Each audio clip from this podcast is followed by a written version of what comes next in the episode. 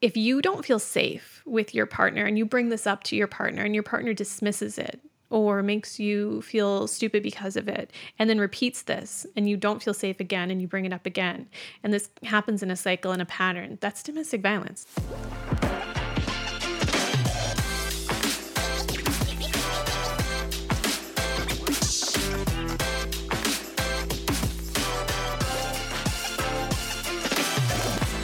Hey guys, welcome back to the First Hustle Then Brunch podcast. I'm your host, Jazzy, and as you can see from the title, this episode is going to be very different from the content I typically share on this podcast. Before I get into it, I do want to share a content warning. For the entire month of October, we'll be discussing the topic of domestic violence and intimate partner violence in particular. Some people may not be comfortable listening to this episode and others that will be released this month, or you may want to avoid listening around your kids, so just a heads up there. October is Domestic Violence Awareness Month, and it's particularly important for me to do this because I'm a domestic violence survivor, and sadly, there are a lot of us out there. On average, 20 people per minute are physically abused by their partner in the United States. During one year, this equates to more than 10 million men and women. One in three women and one in four men have experienced some form of physical violence by an intimate partner. This includes a range of behaviors such as slapping, shoving, and pushing. One in 15 children are exposed to intimate partner violence each year, and 90% of these children are eyewitnesses to this violence. Each year, 324,000 pregnant people in this country are battered by their intimate partners. Domestic violence is actually more common than any other health problem among women during pregnancy. 95% of men who physically abuse their intimate partners also psychologically abuse them. And on a typical day, there are more than 20,000 phone calls placed to domestic violence hotlines nationwide. That's just a few of the shocking statistics related to domestic violence. People may say, Why are you sharing this? Well, for a few reasons, but most importantly, because staying silent is dangerous. This is literally a matter of life and death, and I don't think people realize it. Back in June, I decided that I was going to do a podcast episode on domestic violence during Domestic Violence Awareness Month. And as I made notes about what questions and topics I wanted to address during that episode, I realized that there was no way I could fit it all into one episode. So I split it into two, and then that wasn't enough either. So, you guys, for the entire month of October, I'm releasing content related to domestic violence. There's at least one episode every week, but we've got a couple extras thrown in there as well. And of course, I'm definitely not an expert. I just happened to experience something traumatic, realize that it happens to so many people, and want to amplify the voices that helped me when I was going through it. So I'll be joined by a domestic violence journalists, podcasters, a social psychologist, attorneys, and a trauma recovery coach. I've spent months working on this for you, and I truly hope you get so much value from it. We'll be sharing tips for how to spot an abuser before you even commit to them, how to know whether or not you're in an abusive relationship, how to support a loved one who has an abusive partner, how to create a plan to safely exit the relationship. We'll talk about post separation abuse and how to navigate family court with your abuser. In order to end this, we have to talk about it. That starts with building confidence in survivors so that they feel supported to share their story and speak out about it. Then more people will see the issue with it. And for those who haven't experienced this, we need people like you to have the courage to speak out against it.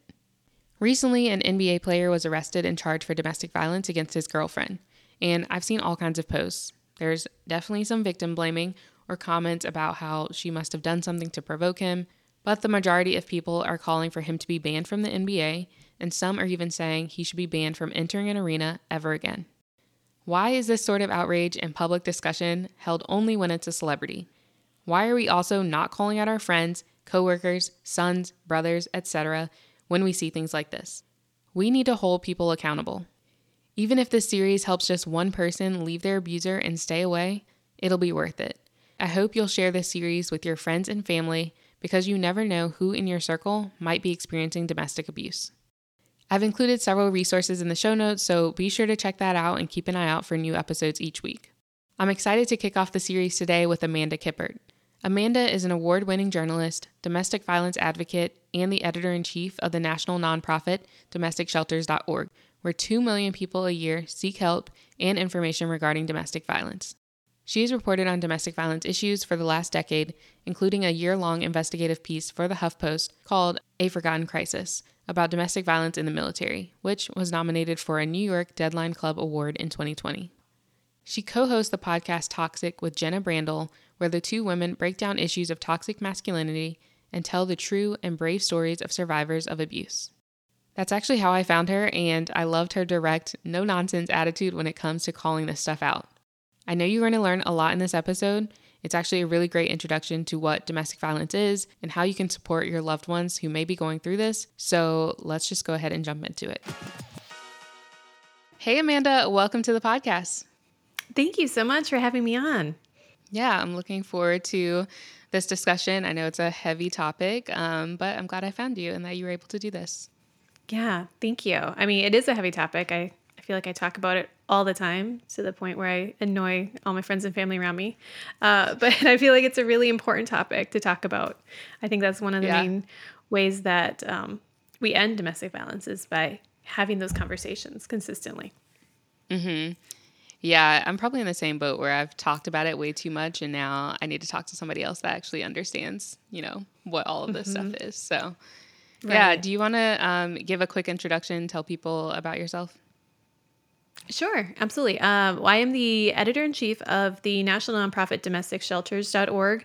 Uh, so we help people find resources and um, hook them up with advocates and hotlines in their area. We have something like 2,000 different articles on domestic violence topics. Basically, anything you want to find out on domestic violence, you could probably find on our website. And I'm also the co host of uh, a podcast called Toxic. Uh, with my friend Jenna Brandl, and we talk about all things toxic masculinity related, misogyny, um, abuse survivors, tactics of abuse, things like that. We try to break it down and educate people on warning signs, red flags, that kind of thing. Mm-hmm. Yeah, and that's how I found you was searching for your podcast. So, oh, um, cool. how did you, you know, get into this field in particular? Like, what motivated you to start your podcast and you know start working in domestic violence? Mm-hmm. Well, I've always been a journalist, and I started out in um, like small time newspapers. I always say back when people used to read newspapers because that's how old I am. And oh um, from there, from there, I just you know it, everything evolved, and um, I started just doing different kinds of writing, and became a freelance journalist, um, and wrote for online sources like HuffPo and things like that. And when I was approached to um, to be the content director of domesticshelters.org from a former boss of mine, uh, it was really intriguing to me because I've always loved doing nonprofit work. I've always loved doing things that I feel like have a purpose and help others. And this has definitely been a cause that's near and dear to my heart. And so for over the last decade now, it's exclusively what I've covered as a journalist. And I've really become immersed in kind of the domestic violence movement, I've learned so much. Um, you think you know when you're kind of on the outside of domestic violence, the ins and outs of it, but through reporting and talking to hundreds of survivors, I have just learned that it is so much more complex than I could have ever imagined. Um, mm-hmm. And so I'm so, so grateful for the last 10 years that I've gotten to do this work and tell the stories that I've been able to tell. And then yeah. I started the podcast because I wanted a space where I could be a little bit less censored. You know, as a journalist, of course, we need to yeah. try to stay as impartial as possible and, you know, report the facts, of course. And toxic for me is a way to sort of rant and say, like, but here's my thoughts on this. This is why mm-hmm. this fucking sucks. This is why this is awful. This is, you know, this is the injustice of this. Um, and and sort of have that space that was safe to to really be honest about it and and address the problem a lot mm-hmm. more bluntly yeah. than in uh, journalism. Yeah, no, I appreciate that. And again, thanks for dedicating the last two, 10 years to talking about this. And yeah, your podcast was one of the very few that I came across that was on the topic of domestic violence. And it was super helpful. And I loved the just authenticity, the honesty, the bluntness. you guys are great. So I, I appreciate awesome. it. Well, thank you. yeah. Well, Let's go ahead and dive in. So, can you give sure. an overview of the different forms of domestic violence? I know there's so many different types, whether that's physical, mm-hmm. verbal, emotional. Mm-hmm. Yeah, there there are um, a lot of different types. I think when people think of domestic violence, they immediately think of physical abuse, which is, I think, the most recognizable type of domestic violence. It's the um, it's the black eye, it's the bruises, it's the broken arms, right? The concussions, the traumatic brain injuries. Um, But it can also go so far as um, strangulation, suffocation, and then, of course, gun violence, um, eventually homicide. Um, domestic violence usually almost always escalates. So if it starts out with pushing and shoving or holding someone against the wall, it can very quickly escalate to hitting, punching, shoving, strangulation, and things like that. Um, typically, it, there's not just one type of domestic violence. So, um, an abuser will choose multiple tactics to have power and control over a victim. So, that could include verbal abuse, which would be, you know, name calling, um, threats, um, tearing down someone's self esteem. Um, that overlaps a lot with mental, emotional, and psychological abuse because those are kind of all under the same umbrella of mm-hmm. non physical abuse tactics that really um, brainwash a victim, uh, gaslight a victim to make them very confused and think, like, is this me? Am I doing this? Am I making this person mad? Is it my fault? You know, yeah. I'm so sorry. And then the abuser's like, you know, it's okay. It's all right. Just try harder. You know, just don't don't piss me off so much next time. Mm-hmm. And then the cycle starts again. Um, so yeah. sometimes we think physical abuse might be the worst, and it, and it could be from a, a safety perspective, but mental, verbal, emotional abuse can be just as bad and have just as long um, lasting yeah. effects. Mm-hmm. And then we have um, financial abuse, which is when an abuser controls almost every aspect of the finances and the money. You might see this as an abuser giving a, uh, their partner an allowance or racking up credit card debt in their abuser's name um, defaulting on loans just to wreck an abuser's credit, all these things so that the, um, or to wreck the survivor's credit, uh, to control the survivor and keep the survivor sort of indebted or dependent on the abuser. Uh, mm-hmm. Uh, it can also look like the abuser not allowing the survivor to have a job, or on the flip side, forcing them to work and then handing over their money as a mm. result. Mm. Um, and then there are two more types, mainly that we we talk about, which is spiritual abuse, which is using someone's religion to control them, and reproductive abuse, which is controlling when and how many children a couple has by either forcing pregnancy or forcing abortion. And so all of wow. these things are just other tactics to keep a survivor dependent on the abuser or feel like she's dependent on the abuser. Mm-hmm. Yeah, there's so many different kinds and i didn't even think about the spiritual abuse i have never heard that so i'm mm. glad that we're kind of shedding light on that yeah spiritual abuse can be used by both the the abuser and also by religious organizations um, mm. because sometimes the church can be complicit in telling a survivor you know eh, we don't agree with divorce. Um, mm-hmm. The Bible yeah. would want you to stay with your partner. Um, yeah. God wants you to forgive. You know, these kinds of phrases that they don't they don't translate anymore right? Mm-hmm. they don't translate in domestic violence. And so sometimes it can right. come from the abuser who says you know your religion doesn't allow this. God wouldn't you're going to go to hell if you leave me. And mm-hmm. sometimes it can come from the church. Yeah. I know for me i definitely dealt with that psychological abuse. There's a lot of verbal and emotional abuse as well as physical abuse. And i definitely thought like what is going on? Like, am I just making all of this up in my head? like, is this actually mm-hmm. happening? Or because he's telling me, oh, no, I'm not doing anything. Like, I'm totally innocent. This isn't abuse, even though I would say that specifically. I'm like, I know that this is domestic violence and he's actually an attorney. You know that this Ooh. is also against the law. So like what what are you doing? And he was just so adamant about it not being abuse and it was awful. God, that's rough. Yeah. Yeah like you have to listen to your gut. I mean, your gut was telling you that that was wrong. And mm-hmm. I think mm-hmm. that's an abuser abusers are so cunning. Like they know exactly what they're doing. When they say things like that, like that's it's not really abuse. It didn't happen. Like you're imagining it. Mm-hmm. You always blow things out of proportion. You're so sensitive. Yeah. Mm-hmm. These kinds of phrases are just meant to make survivors doubt their own reality and think, well, maybe maybe I'm the crazy one, you know? Yeah. Maybe mm-hmm. and it's just and then they stay. Yeah, it's awful. Something else I've heard too, and I'm in bunch of support groups and, and all kind of things like that. Um, I've heard, you know, he hasn't hit me yet. He's shoved me, he's pushed me, but he hasn't hit me yet, so it doesn't count. But it doesn't count. From what you've you've learned over the years, that still is domestic violence, you know? It's absolutely. Anytime you don't feel safe and you address this with your partner? Because listen like there's kind of like this muddy line between like a an unhealthy toxic relationship and an abuser an abuser who is you're in a relationship with. Because i don't want to call it an abusive relationship that denotes that there's like some fault on the side of the victim. But um if you don't feel safe with your partner and you bring this up to your partner and your partner dismisses it or makes you feel stupid because of it and then repeats this and you don't feel safe again and you bring it up again. And this happens in a cycle and a pattern. That's domestic violence no matter what it is. If it's name calling if it's shoving if it's hitting if it's intimidating um, that's domestic violence because it's a pattern of power and control.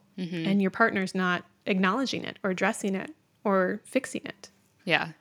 Yeah, I think it's so important for survivors to hear that because it makes you feel a lot less crazy when someone says no. It is that is what it is. So, yeah.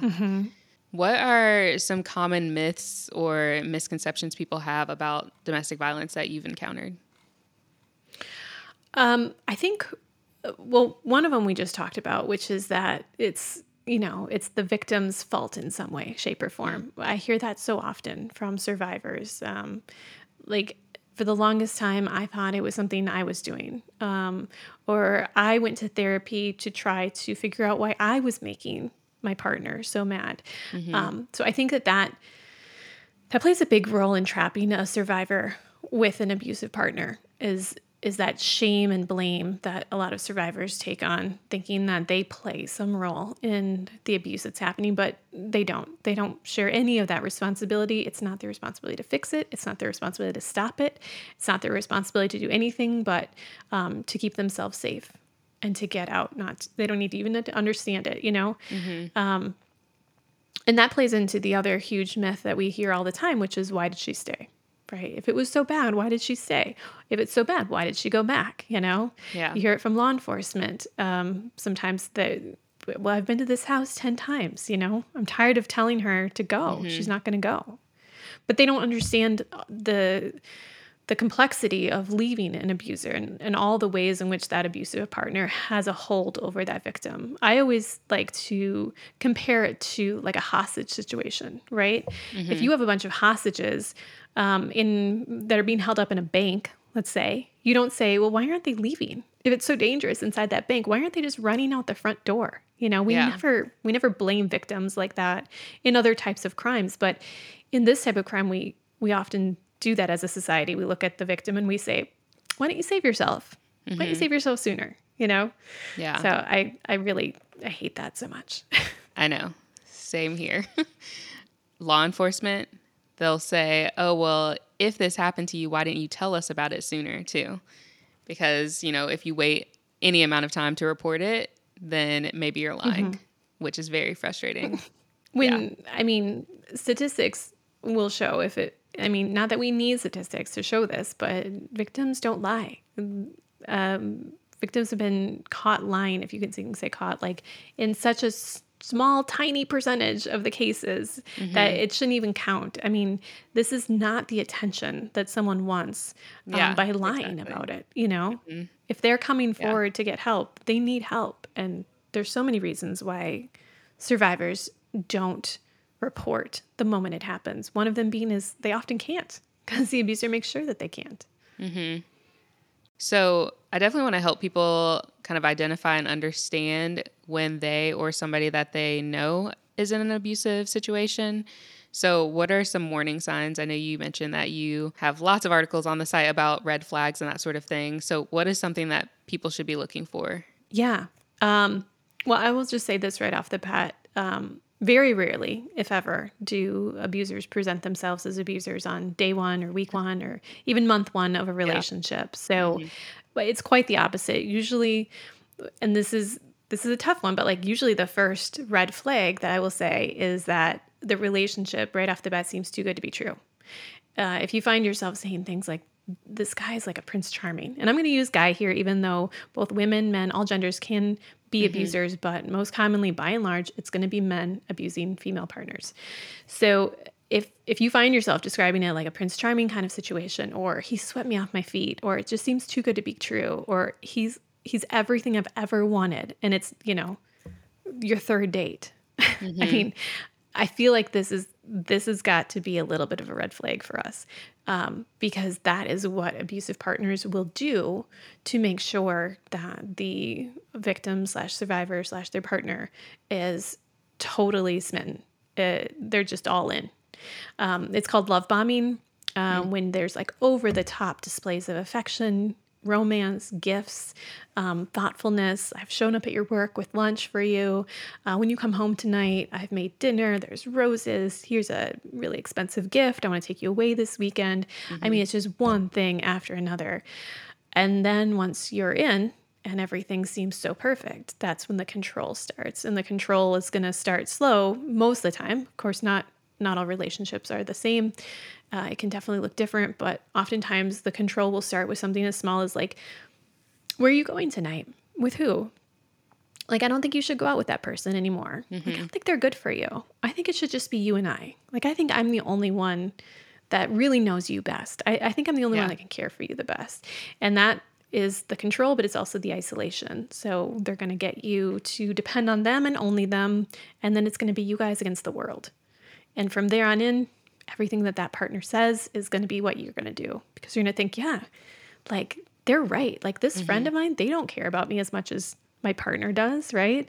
And so all of a sudden, that partner is your entire world. That partner is telling you what you can and can't do. You're asking that partner what you can and can't do. And this can happen to anybody. It's not just people who are, you know, vulnerable to control. Uh, it can happen to the most independent person before this kind of relationship. Yeah. It can happen to somebody who just, usually abusers will target um, victims who are kind, caring, thoughtful, who want that love story and who uh, want to give their partner a second chance when something happens. So, you know, everything's going along swimmingly, and all of a sudden their temper just explodes out of nowhere. Something little goes wrong, and they're irate. They're punching holes in the wall. They're screaming profanities, whatever mm-hmm. it is.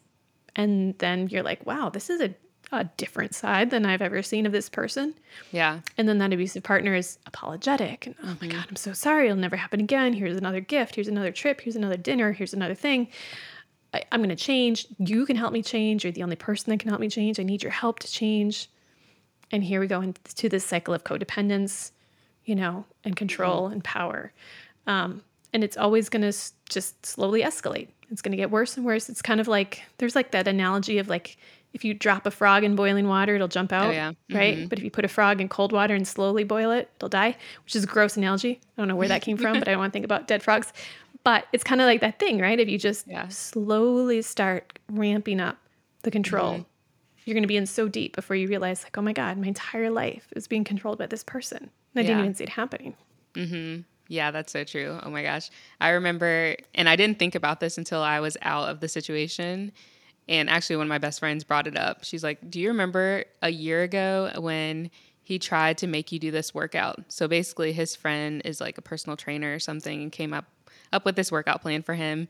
And he wanted us to do it together and it wasn't just a suggestion like hey i got this workout plan like maybe we should work out you know a couple days a week doing this plan. No it was like you're gonna do this exact workout five days a week every day with mm. me like you can't do it on your own because i'm like just send me the pdf like i'll just do it at my gym. No i had to go to his gym and do it which was like 25 minutes away with him five days a week at the time that he suggested which was like 9 p.m and i'm like no i'm not doing this like, absolutely not. I was like, yeah, it's not happening. And he got so upset. He like threatened to break up with me over it. He was like, you're not in this wow. partnership with me. Like, you're not thinking about what's best for both of us. I'm like, are you, are you hearing yourself right now? So that was like the first, like, I guess, taste of control that I experienced with him. And then I kind of forgot about it because I wasn't living with him at the time and I just kind of blew mm-hmm. it off or whatever and then as you said yeah it escalates. And until you get it gets to that point where they explode and then they're yelling at you or whatever's happening. And then you think okay maybe they're just having a bad day bad week something with work. They're stressed out. He was also in yeah. grad school. Like maybe it's school stress. Like you come up with all these excuses for them. Yeah because you love them Uh, you're in it. That's that's what they're hoping for, right? So you don't want to believe that.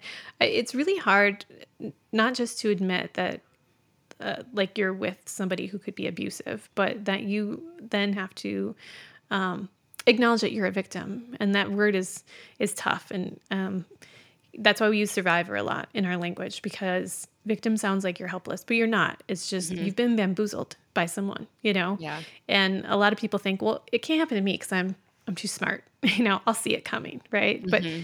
that's not true. It can happen to anybody, be- and it's not the fault of the the survivor. It's it's like you said, it's the abuser that is is doing these things and making you question, like, wait, should I be like saying yes to what he's asking because like am Yeah. I being a bitch? Like, should mm-hmm. I be working out at 9 p.m. with it? Right? Like, Yeah. yeah it's that's why it's it's so it's so fucking tricky like that and one of the things that we got some really good advice on toxic from um, a guy named spencer corson who has written um, this great book and he said uh, one of on one of your first dates with someone although i think it could apply at any time if you're questioning your relationship disagree with your partner or disagree Mm. with your date and see how they react and that should tell you pretty much everything you're going to need to know right so so like when you disagreed with that I don't want to go work out at 9 p.m. at your dumb gym. Like, he should have been like, okay, sounds good. I just thought I'd suggest it, right? That's Yeah. a healthy relationship. Yeah. Oh my gosh, yeah, it was awful. I was like, I cannot believe this is happening over a workout plan, but whatever. How long were you with him? So we were together almost three years, but we actually had known each other for almost 10. So I met him, I was 21, I was in college. Um, so my senior year of college, his first year of law school. And we just, I mean, we kind of talked for a little bit and then became friends. Like I said, it's my senior year, so I was getting ready to graduate and leave. Um, so yeah, we just remained friends and then eventually decided to date. So I thought that I knew him really well and definitely would not have imagined that this would happen. And I'm also extremely independent, which he did hate. you know, um, there was something else I saw last night actually on Twitter. Unfortunately, this woman, um, so I'm in North Carolina, someone in Greenville, she was just killed by her boyfriend. She was also pregnant. She was 38 weeks pregnant, and she was killed last week. And people were sharing all these different statistics, and they were saying, you know, you're actually more likely to be a victim of domestic violence if you're a woman, you are a black woman, um, you make more than that person, you're pregnant. And so I'm like reading this and I'm in shock because I'm just like checking the Here's, like, boxes. check, Like, check, okay, check. this is me. Like, ugh, geez. Yeah. Uh huh. And that age range too, 18 to 24 is when you're at your greatest risk of, um, I guess, being ensnared by an abuser. Uh, women of color have a much higher rate of domestic violence and a much higher rate of not reporting said domestic violence. So, um, statistics are, are just tough for that reason because we don't actually know how many people are affected by it because so many times it goes unreported. Um, but yeah, um, I don't know the stats off the top of my head, but I I have read that as well that that women who are more financially um, independent are at a higher risk because I mean that's probably alluring for abusers. Educated women, I think I've I believe it's educated women have just as high of a risk factor for domestic violence, but I'm I'm not sure because the stereotype right is that it's it's going to be less educated women Right. um, are at higher risk. Mm-hmm. Yeah. It's all the stereotypes that you might think of, you know, when you hear the word victim. It's like it can be anybody. So those It really those can. stereotypes really just need to be thrown out the window because yeah. I mean i definitely never expected it to be me. I'm sure as i was telling friends and family they were completely in shock and did not expect it to be me either. Um, and Mm-hmm. fortunately for me i know a lot of women don't have proof to back it up. So when they say these things people often don't believe them which is terrible. But i actually had proof of everything. And even without that everyone believed me that i told. But hearing some of it i've shared a couple pieces and videos with friends and they've said like it is hard for me to watch you in this state not being submissive but like being put down and being way smaller than you actually are you know on a normal day-to-day situation Yeah, I bet that's hard to listen to and for you to hear back as well, you know?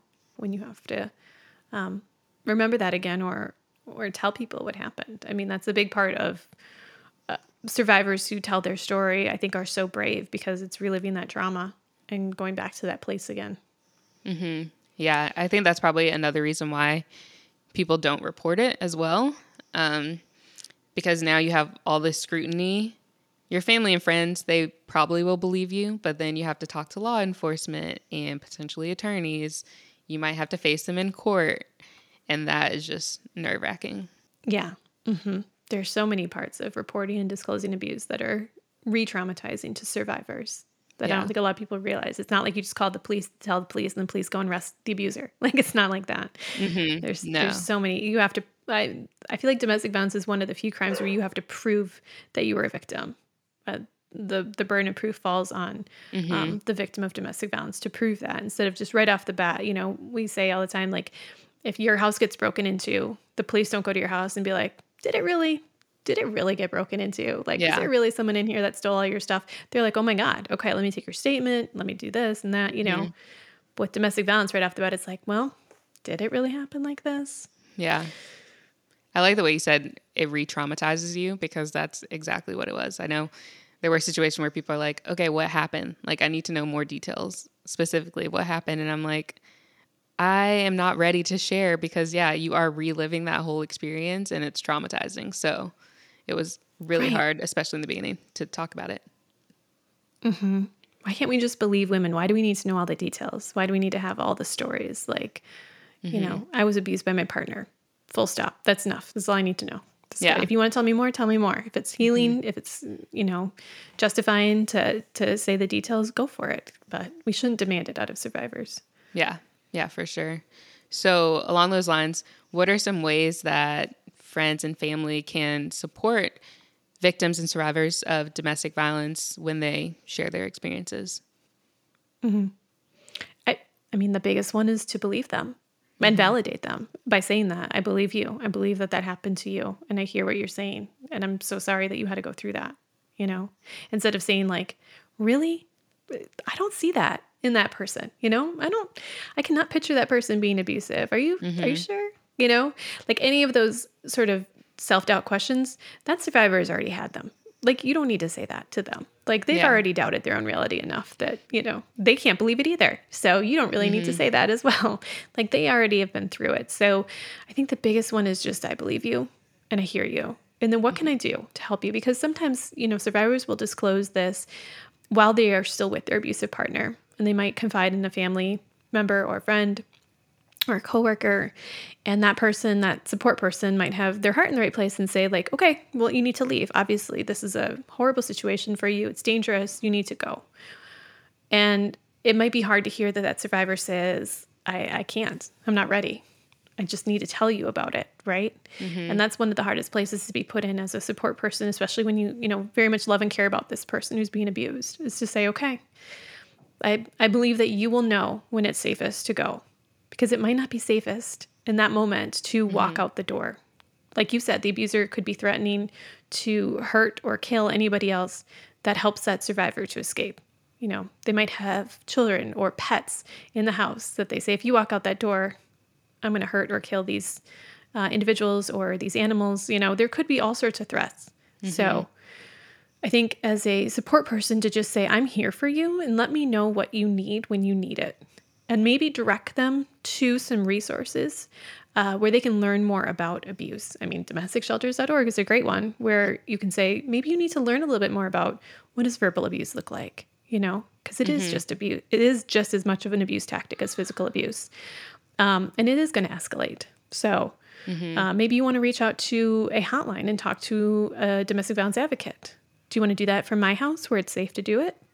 I'll go in another room. You can give them a call, like something like that without yeah. trying to force them to do something they're not ready to do.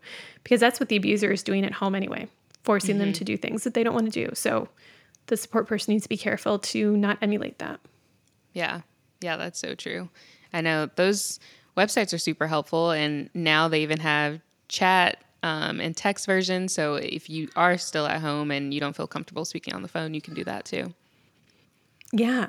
yeah, the national the National Domestic Violence Hotline has an online chat feature as well as a texting feature, mm-hmm. because a lot of times their hotline is unfortunately um, backed up. There's a 15 minute wait or more. I think mm-hmm. is their mm-hmm. standard message, but I don't know how long it is in reality because they're understaffed. There's a lot of people who need help and not enough helpers. So if you mm-hmm. Want to reach out to um, them through chat or text, that might be a quicker way to do it. But yeah. Otherwise, try your local domestic violence hotline. They might be more readily available with people mm-hmm. to help. Yeah. Do you have any, um, I guess, knowledge or experience with shelters and safe houses and how those can support survivors of domestic violence? Yeah. Uh, shelters are a fantastic resource for survivors to rely on when they need to get out right away and they don't have anywhere else to go.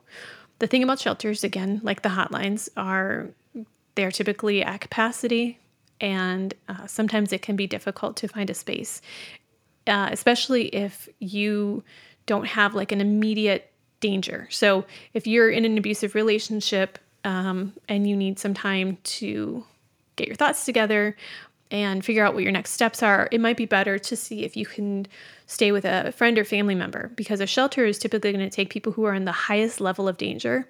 Um, they do a lethality assessment, as it's called, where they ask you, you know, when was the most recent incident? Um, does your abusive partner have a weapon? Have they threatened to kill you? Have they threatened to kill themselves? Things like that. And they will take the people that are in the most danger. And so sometimes if you're not in immediate danger, you might not be able to get a spot there, but you will be able to get support. So I don't want that to discourage anybody. Mm-hmm. Will be able to say, like, let's let's safety plan to get you somewhere safe right now. Let's talk about other housing options and things like that. Um, if you go to a shelter, you can stay there anywhere from you know, one night to sometimes up to a couple of weeks. And then that way you can sort of have that safe place to, like I said, figure out next steps. Like, where else can I go from here? Am I ready to break up with this person? Am I ready to file for divorce? Do I need to get a custody order in place? Do I need to get a protection order in place? Things like that.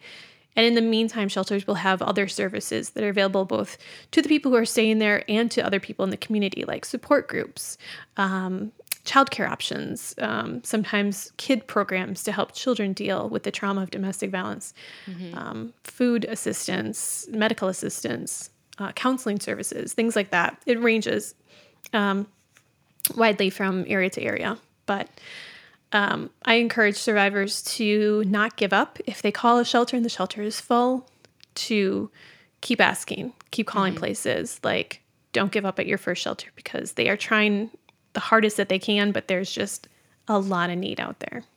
Yeah, which is really sad. It is. think about. Yeah, yeah, I wish there was a lot more shelters and a lot more help and a lot more efficient ways to get survivors out of domestic violence than mm-hmm. like pack up all your belongings and go stay at a place that's really unfamiliar and kind of scary because that's really i mean shelter is a very supportive place but it's also I imagine pretty scary. I can't speak from experience. I've never stayed at a shelter, but I've talked to plenty of survivors who have, and you know, it's been a mixture of it saved my life, and it was also terrifying. You know, mm-hmm. I took my kids into this place with a bunch of other traumatized women, and you would think that we would kind of all be like, well, we've all shared this trauma bond together, but it's actually like a bunch of women who are all going through their own things, and they're all terrified mm-hmm. for different reasons, and so yeah. um, it can be a lot. Mm-hmm. Yeah, that's hard. They might have pets too, which they may or may not be able to bring to the shelters. Most likely they won't be able to bring them. And that's a whole nother layer because I know for me, mm-hmm. I definitely did not want to leave my dog. So wherever I was going, he was coming with me.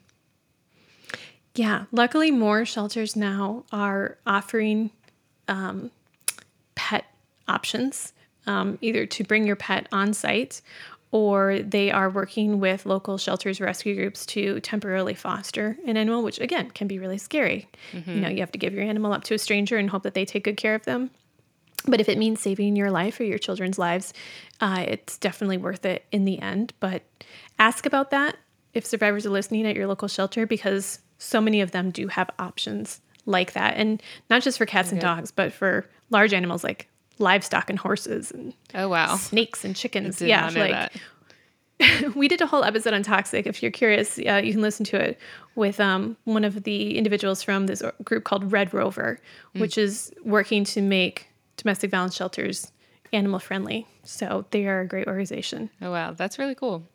And then on top of that, dealing with the financial cost of it. So I just could not believe how much money I've spent, like easily. And then, of course, I have a Mm-hmm. child. So there's custody, there's attorneys involved. I got an attorney Mm. for my domestic violence protective order. So, yeah, I was looking at thousands of thousands of dollars that I unexpectedly had to spend. So, there's a lot that goes into it, and I can totally understand why someone might stay longer in a situation. Oh my gosh, so much. I mean, the the child custody factor alone is I think that's one of the biggest barriers to leaving an abusive partner. I mean, it's first off, it's getting a divorce is so expensive.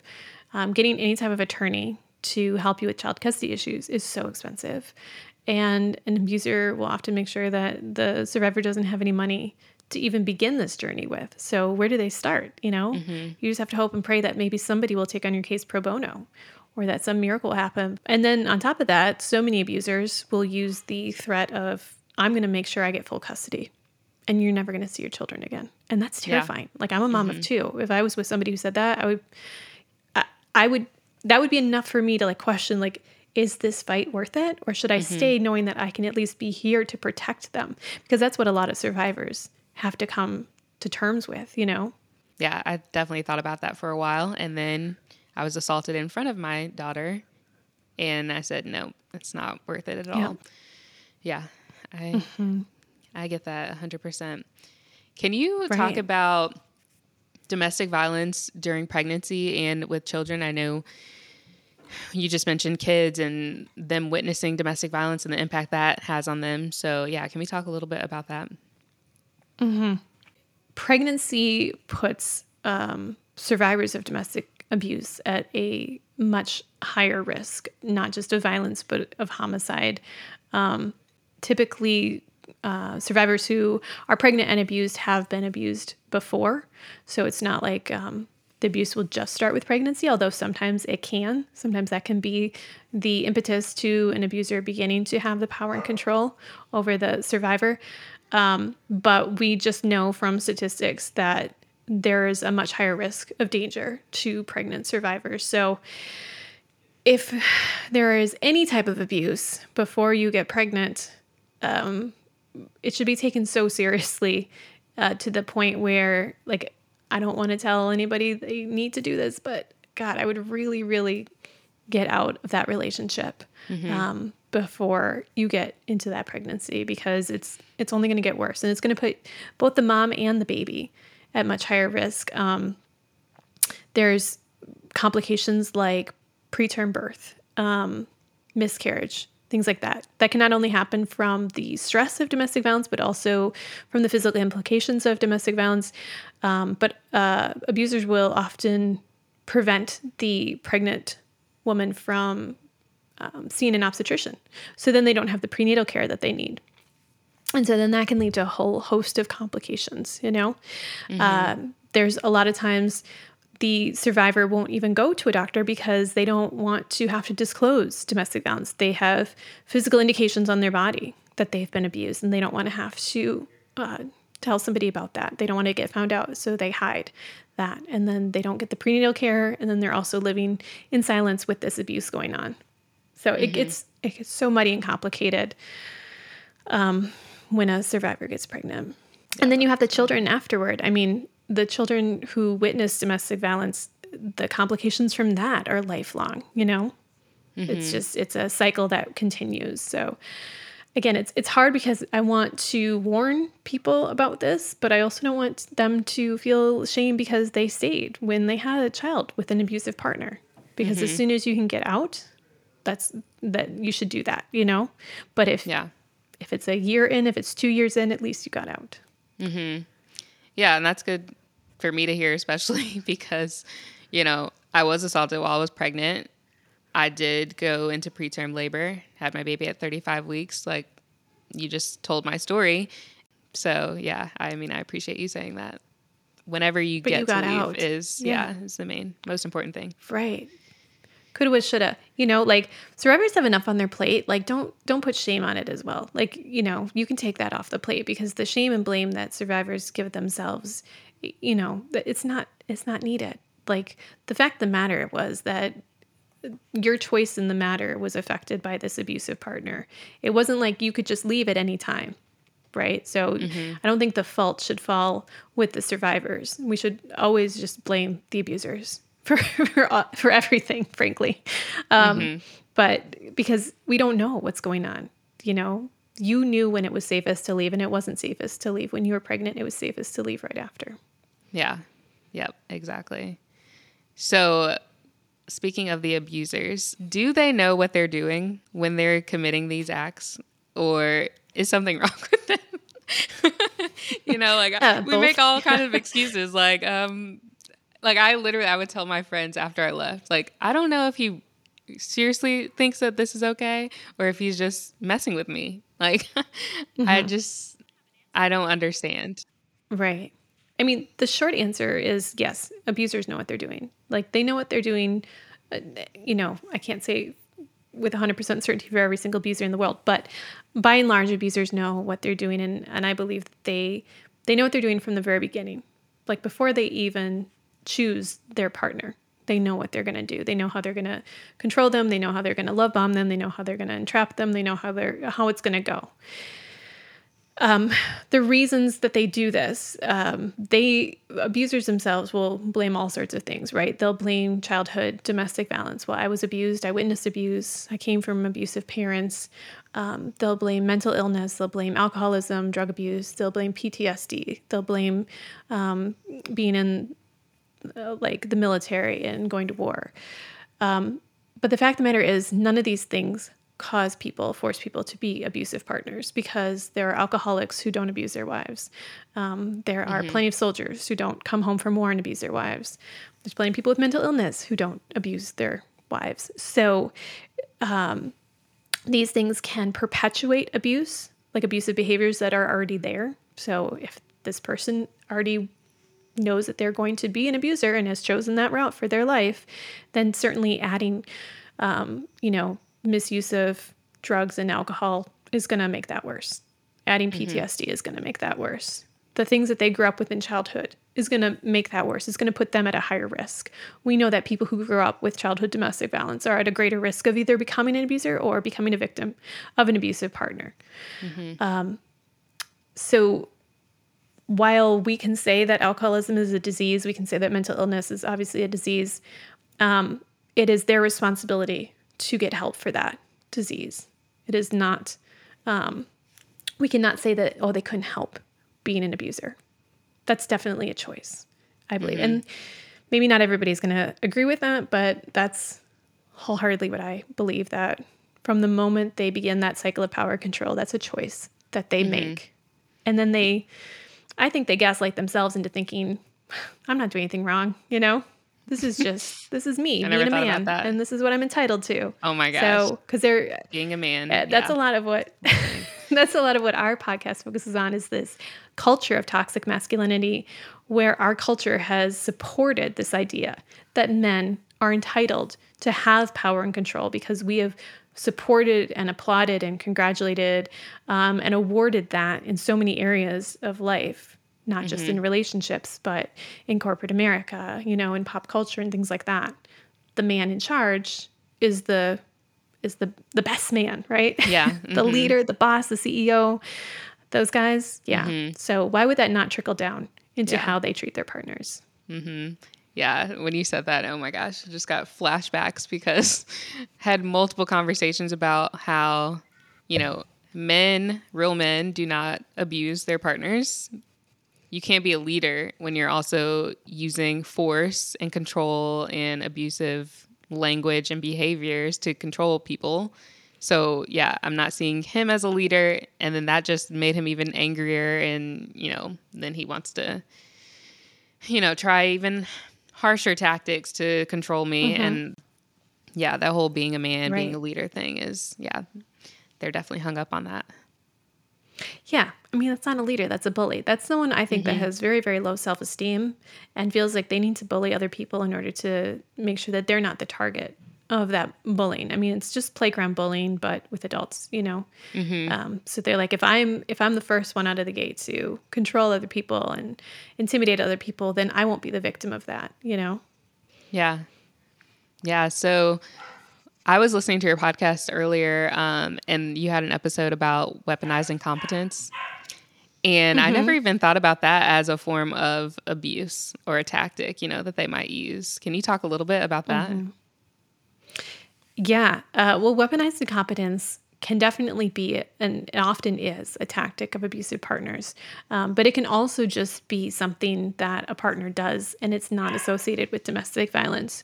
And so the difference between those two things is like i said earlier if you can talk to your partner about this um, this weaponized incompetence and and have this open safe healthy discussion about uh, their role um, in your relationship and how much of the domestic labor they're taking on and they're open to that and they're open to change, well, then you have a healthy relationship where you can work out this. But if you have abuse present, then weaponized incompetence is often a part of that. And what that is is is basically this idea that one partner is, for lack of a better term, like too dumb to figure out how to do some of the very simple domestic labor chores that exist in a relationship. So, you know, I can't possibly um, take care of my own children because I don't know how to do that. Only you know how to do mm-hmm. that, you know? And then there's like this factor of gaslighting that works into it. Like, you're so good at taking care of the baby. Like, I'll never be as good as you. Like, you're the only one who knows what they eat you know mm-hmm. it's the it's the wife who goes away for a girls weekend and the husband texts or calls them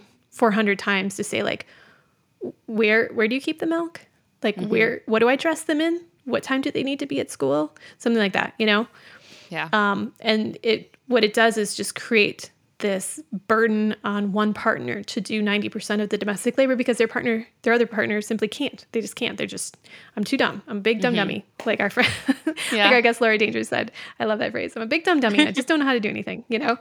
Um, and it's it's really it's it's become a joke um, i think in a lot of our society and pop culture yeah. and things like that mm-hmm. uh, like the incompetent dad and the incompetent husband and they don't know how to do anything but when it trickles down, what it translates to is it's it's making women go absolutely crazy because they have way too much on their plate and they're not being supported, and yeah. um, they have a, a partner who's not there for them. Mm-hmm. Yeah, I was glad I came across that that episode because that was something else that I was experiencing too, and I never even thought, oh yeah, this was also a form of abuse. I, like I said, had a baby, was postpartum he immediately goes back to work, and I'm left to take care of this newborn all by myself all day long, all night long, because he had to get his sleep because he had to work. I was on maternity leave. Mm. So I have all the time in the world to take care of this baby. Like, that's my purpose. That's what I'm home for, you know? Um, so, yeah, I could relate to that so much. I remember there were so many days and weeks where I would say to him, like, I'm so exhausted. Like, can you help at night? He wouldn't do it. So, yeah, Ugh, I'm glad, glad yeah. you mentioned that. Sorry, that is so rough. I didn't think that you're in a camp with so many other women who have felt that, uh, mm-hmm. uh, specifically around childcare. You know, um, I hope that the tides are changing. I hope that more men are, you know, stepping up and and playing a, much larger, if not, God forbid, equal role in um, childcare.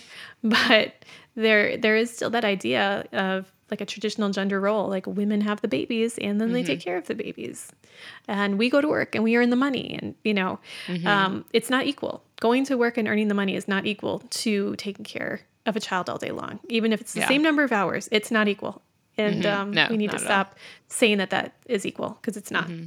yeah. it's not it's so hard yeah. as as a mom of two it's so fucking hard oh, i'm sure i don't know how you do it with two yeah I barely well, have my sanity, but you know, they're cute, so they make up for it. I know that is that is true. That definitely helps.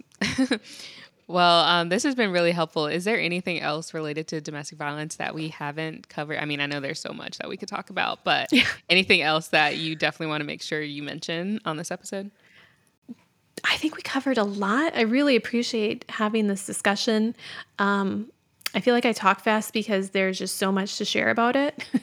and I want to make sure people have as much information as possible. Um, it still saddens me sometimes to hear, uh, because I interview survivors all the time, and to hear them say, like, I never knew that. I never mm-hmm. knew that. I, I didn't I didn't even realize I was being abused. And that's the part that I desperately want to see change in our society is like not only do we know what abuse is, um, but we stop questioning victims um, accounts of that abuse because mm-hmm. we know that it happens and we know that they're not lying. So um, I just I hope that if there's anybody out there who is listening that's a survivor of abuse, know that um, we believe you and we support you, and don't stop telling your truth just because somebody says that they don't, because your truth is valid, and the more we talk about it, the more it's going to be exposed, and the less power abusers will have mm-hmm. if we mm-hmm. take that back and say, you know, you can't do this anymore. Knock yeah. it the fuck off. Like, I'm not standing for it. Yeah. Exactly. That was exactly the place I was in. You know, I wasn't sure if this actually counted as abuse. I had no clue. So the more we talk about it, I think the more aware everyone will be because even the statistics, I forget what they are, like one in four or something like that has experienced mm-hmm. with domestic violence. And that is a huge, huge number. So, like, why are we not talking about it? And that's only what, you know, is reported. I'm sure it's even more prevalent than that. Yeah, that one in four number is typically like um, physical abuse, stalking, sexual mm. violence, things like that. Doesn't even account for the non physical types of abuse. Um, wow. People who have been verbally, psychologically, emotionally controlled, or um, or it doesn't account for the women who have been harassed by men in their lives, um, which I think is a whole separate kind of abuse. It's not intimate partner violence, but you know, mm-hmm. I, I, think one in four is doesn't even isn't even the tip of the iceberg in terms of how many women have felt um, controlled by uh, yeah. someone in their life.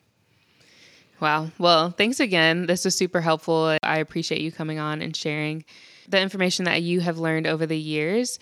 Can you go ahead and tell everyone where they can find you if they want to learn more about you and the podcast as well?